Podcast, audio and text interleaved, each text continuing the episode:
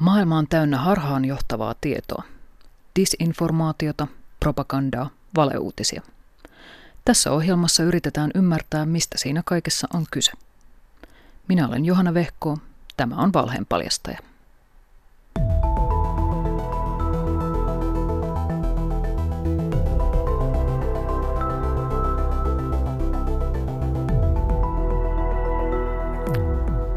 Netin käyttäjäarvioihin ei kannata luottaa sokeasti. Nämä merkit paljastavat huijauksen. Valtaosa kuluttajista etsii verkosta tietoa ja arvioita ennen kuin tekee ostopäätöksen. Mutta voiko verkkopalveluiden asiakasarvioihin luottaa? Tuoreet tutkimukset paljastavat, että suuri osa esimerkiksi Amazonin käyttäjäarvioista on todellisuudessa maksettua mainontaa – Valheenpaljastaja listaa hurjimmat tarinat ja antaa vinkit, joiden avulla vältät selkeimmät feikki-arvostelut. Netin käyttäjien luottamus kuluttaja-arvioihin on pysynyt korkeana, vaikka niiden ongelmista on raportoitu jo vuosien ajan.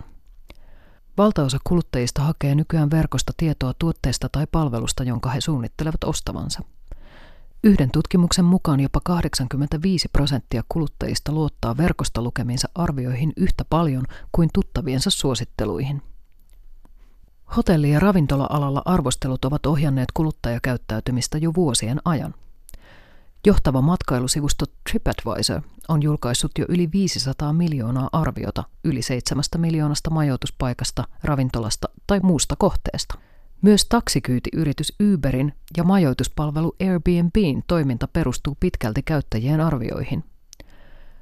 Google haluaa haastaa suositun Yelp-arvostelupalvelun tarjoamalla ravintoloista ja muista kohteista kuluttaja-arvioita Google Mapsin käyttäjille.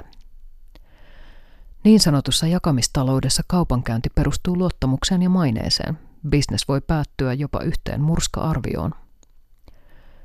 Airbnb-majoituspalvelussa viiden tähden arviot sekä kohteista että niiden vuokraajista ovat niin tavanomaisia, että jo neljän tähden arvosana herättää epäilyksen siitä, että kohteessa on jotakin pahasti pielessä.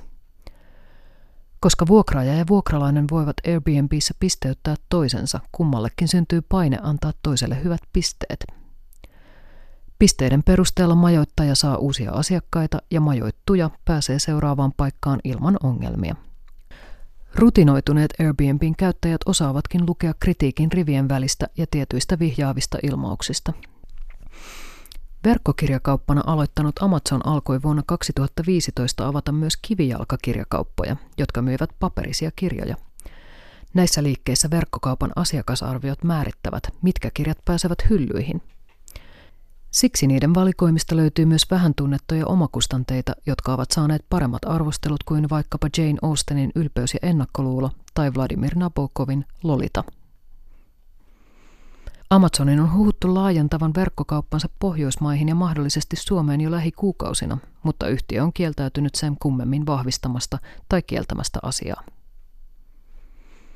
Amazonin oman väitteen mukaan 99 prosenttia sen asiakasarvioista on aitoja. Kuluttajien oikeuksia valvova brittiläinen Witch paljasti kuitenkin lokakuussa 2018 tuhansia feikkiarvioita Amazonissa. Marraskuussa Witch kertoi Amazonin poistaneen ainakin 30 000 arviota viimeisten parin vuoden aikana. Todellinen luku lienee paljon suurempi. Kuluttajaorganisaation mukaan tuotteiden valmistajat etsivät arvostelijoita suurten Facebook-ryhmien avulla – Esimerkiksi Amazon UK Reviewers-ryhmässä on yli 25 000 jäsentä, jotka ovat valmiita kirjoittamaan ylistäviä arvioita ilmaisia tuotteita tai palkkioita vastaan. Yritykset kertovat ryhmissä tuotteistaan ja lupaavat rahat takaisin PayPal-siirroilla. Arvostelijan täytyy ensin ostaa tuote Amazonista, jotta arvio vaikuttaa aidolta.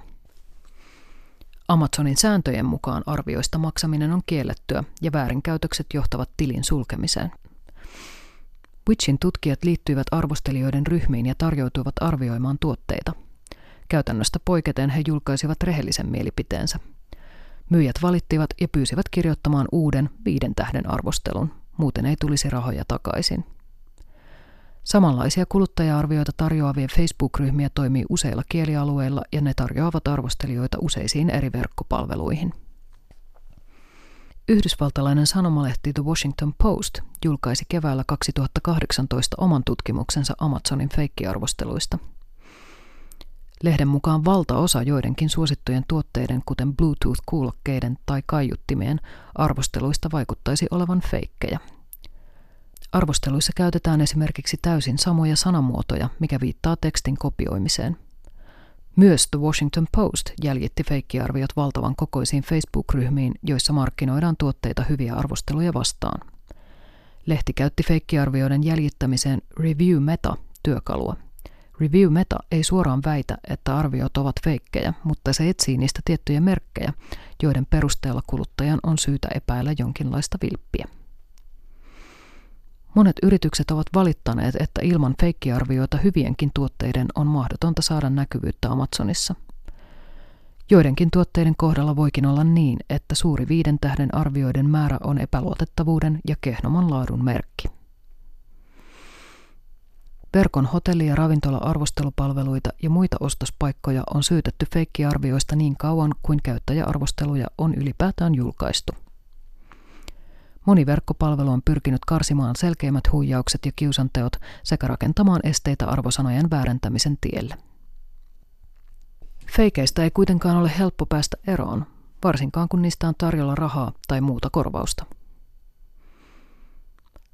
Moni asiakasarvioita julkaiseva palvelu on pyrkinyt itse karsimaan feikkiarvioita. Esimerkiksi Amazon ja TripAdvisor pyrkivät tunnistamaan ilmeisiä feikkejä muun muassa algoritmien avulla – Amazon on vuodesta 2015 alkaen haastanut oikeuteen tuhansia yksityishenkilöitä, jotka ovat jääneet kiinni arvostelujen myymisestä. Yrityksiltä Amazon kielsi arvostelujen ostamisen vasta vuonna 2016. Amazon on sitten haastanut oikeuteen myös firmoja feikkiarvosteluiden takia. Syyskuussa 2018 italialainen tuomioistuin tuomitsi miehen yhdeksäksi kuukaudeksi vankeuteen TripAdvisor-huijauksesta – Mies oli yrityksensä kautta tarjonnut yrityksille arvosteluja maksua vastaan. Näin tunnistat feikkiarvion. 1. Jos etsit tuotteita englanniksi, voit testata arvioiden luotettavuutta FakeSpotin ja ReviewMetan teknologian avulla. Review Skeptic taas on erikoistunut hotelliarvosteluihin. 2. Jos tuotemerkki on kohtuullisen vähän tunnettu, mutta sillä on huomattava määrä viiden tähden arvioita, kannattaa suhtautua epäillen. 3. Milloin arvostelut on tehty?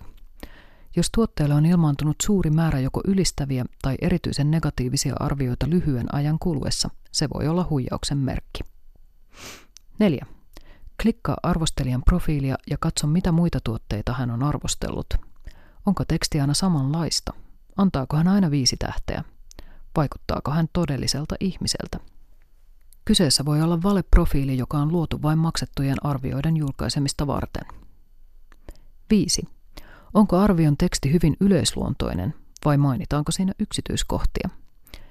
Esimerkiksi hotelliarvosteluissa yksityiskohtien, kuten vaikka huoneen tai aamiaisen kuvailun, puute voi olla merkki siitä, että arvostelija ei ole oikeasti yöpynyt kyseisessä paikassa. Toisaalta feikkiarvioon lisätään usein yksityiskohtia aitoiden vaikutelman luomiseksi. Tällöin yksityiskohdat eivät välttämättä liity arvioitavaan kohteeseen, vaan arvioija puhuu vaikkapa perheestään tai harrastuksestaan. 6. Arvio on lyhyt. Jos arvostelusta maksetaan vain pennosia, harva viitsii ryhtyä runoilemaan. Nettiarvostelujen kauheimmat ja hauskimmat.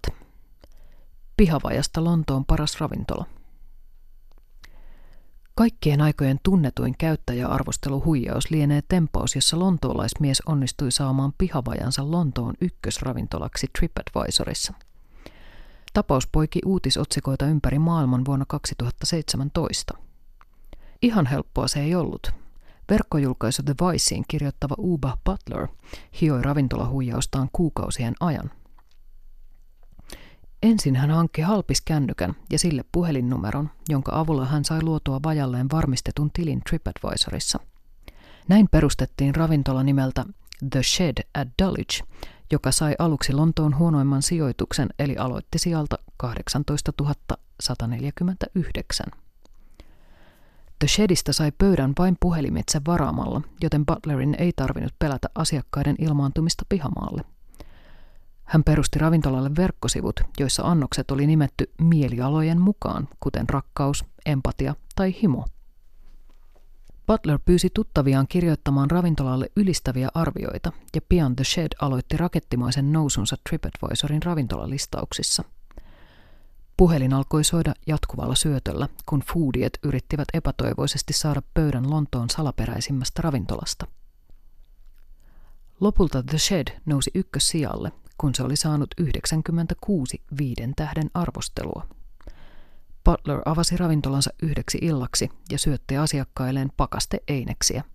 Hän ei sentään perinyt keneltäkään maksua. Uba Butler oli itsekin ennen oman ravintolansa perustamista kirjoittanut TripAdvisoriin maksua vastaan arvioita aterioista, joita hän ei ollut syönyt. Tästä syntyi idea perustaa ravintola, jota ei ole olemassa – kun The Shedin ykkössijasta oli tullut maailmanlaajuinen uutinen, Butlerille alkoi sadella haastattelupyyntöjä. Hän keksi, ettei haastatteluissa esiintyvän Uba Butlerinkaan tarvitse välttämättä olla todellinen. Butler lähetti muun muassa BBCn radiohaastatteluun, TV-dokumentteihin ja Australian televisioon kaksoisolentojaan. Näistä yksi oli kaksimetrinen norjalainen, jonka Englannissa kuului vahva skandinaavinen korostus.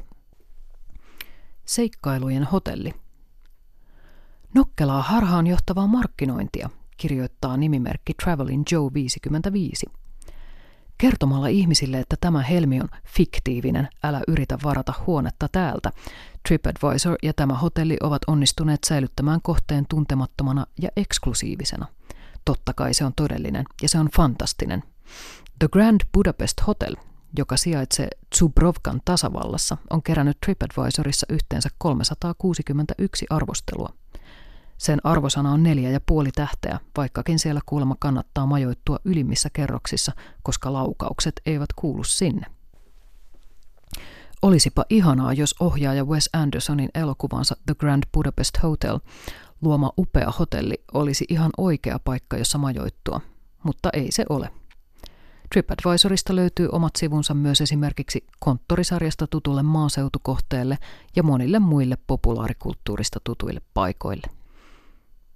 Hauku meitä, saat alennusta.